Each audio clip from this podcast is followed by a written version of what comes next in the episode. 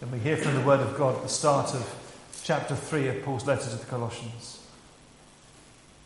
Since then, you have been raised with Christ. Set your hearts on things above, where Christ is, seated at the right hand of God. Set your minds on things above, not on earthly things. For you died, and your life is now hidden with Christ in God. When Christ, who is your life, appears, then you also will appear with him in glory. Thanks be to God for his word. What do you think is the best time of life? Opinions differ. Some of us, when we look behind us, we can't see all that far. And the future stretches away much further than we can begin to imagine. Others of us, when we look back, we look over decades. And we may have figured out that the number of decades we have behind us is almost certainly greater than the number of years we have in front of us. And we may still be getting our heads around that and what it means. At such a time of life, is it easier to look back into the past than it is to face the future? Others of us are, are well and truly in that period of life called middle age, the period everyone tries to spin out for as long as you possibly can, staving off that moment when we have to admit that we are old. Every period of life has its benefits and its drawbacks. There is no lack of perceptive comments on life and the process of aging that people have made over the years.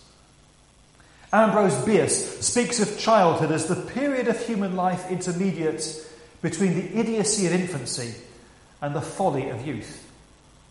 Two removes from the sin of manhood, and three from the remorse of old age. Mark Twain's view was that life would be infinitely happier if we could only be born at the age of 80 and gradually approach 18.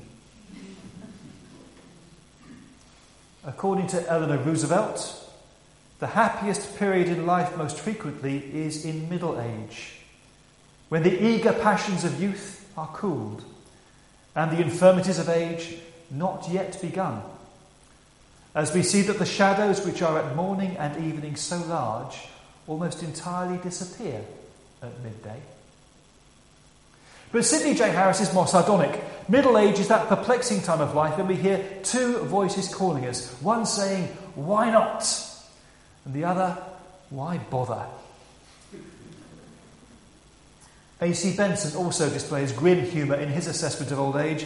When you get to my age, life seems little more than one long march to and from the lavatory.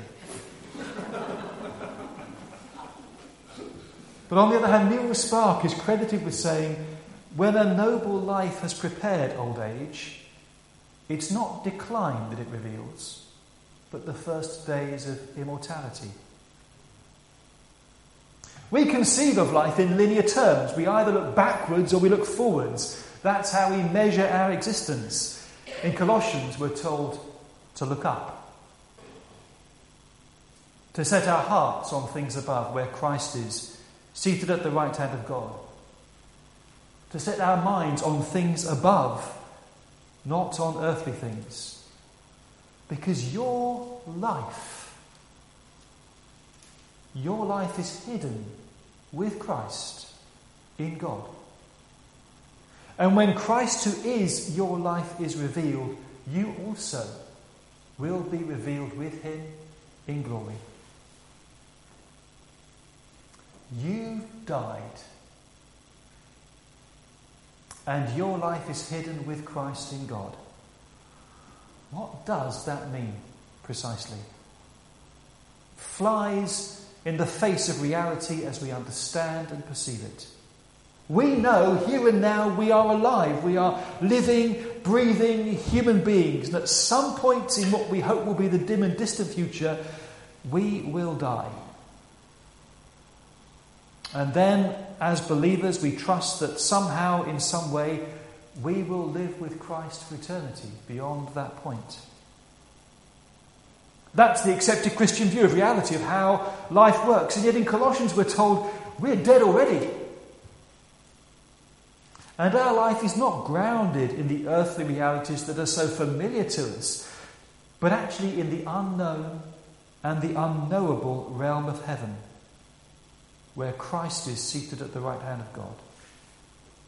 None of this corresponds to life as we see it and understand it.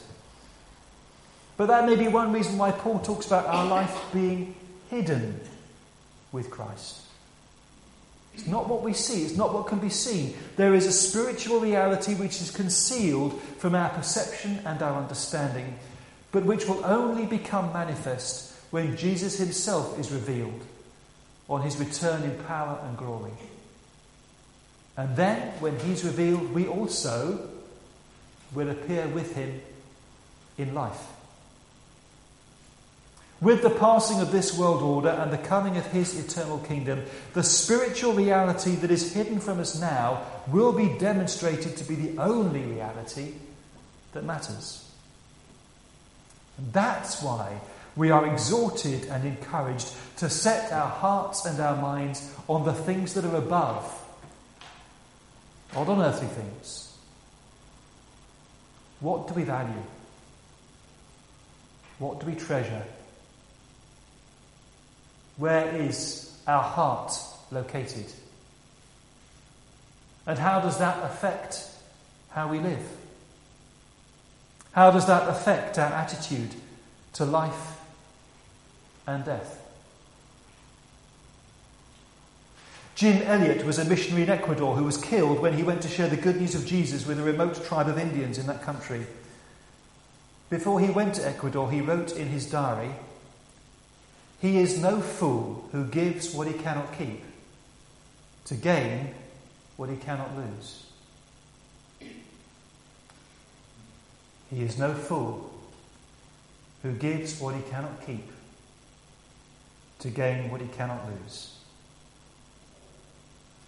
Set your heart and your mind on things that are above, where Christ is, seated at the right hand of God and where your life is hidden with Christ in God.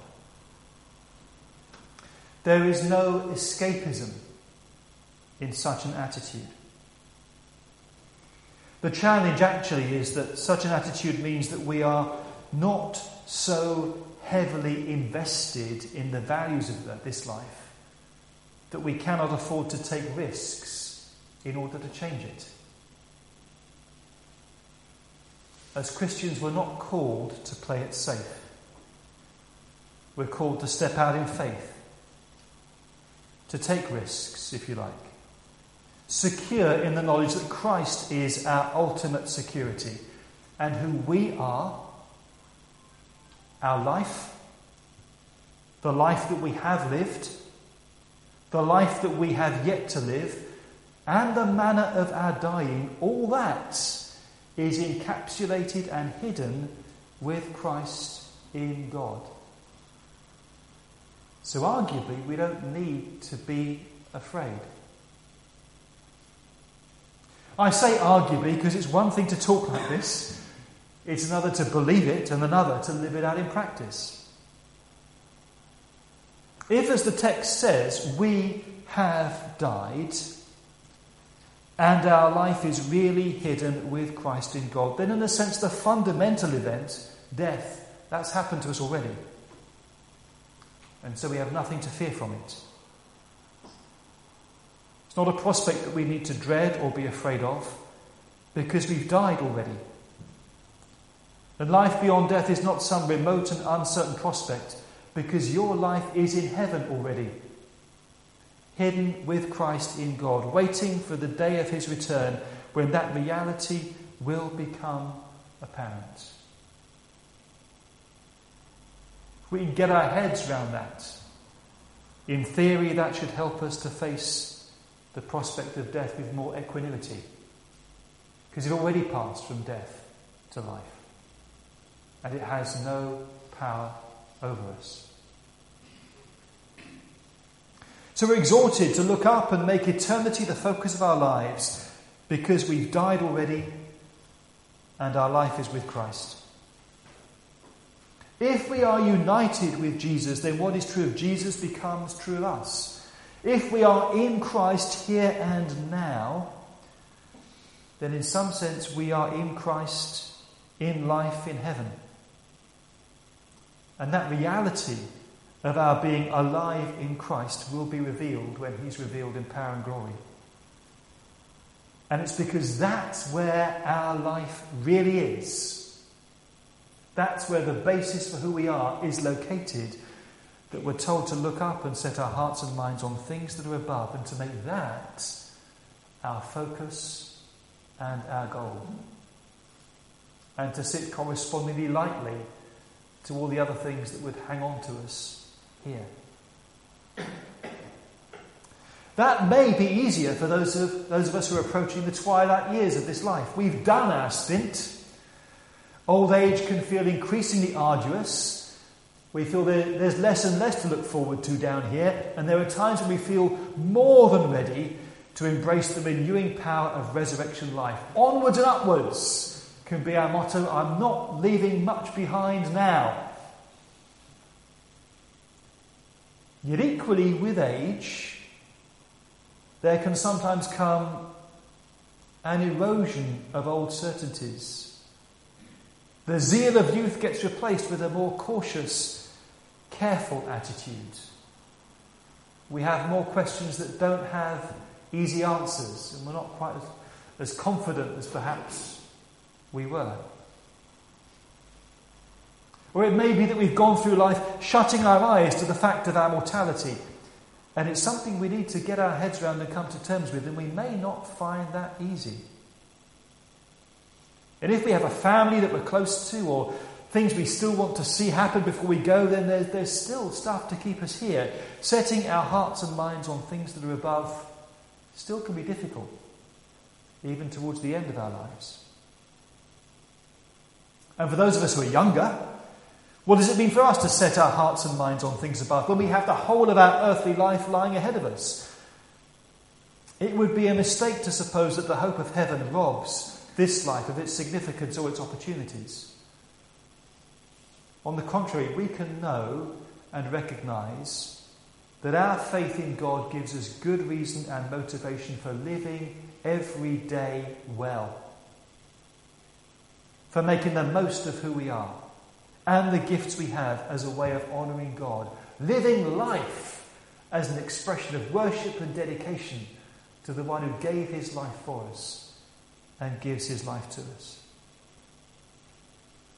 there's no way that I'd want to suggest that setting our hearts and minds on things above somehow devalues the importance or the significance of the life that we live here and now in the present.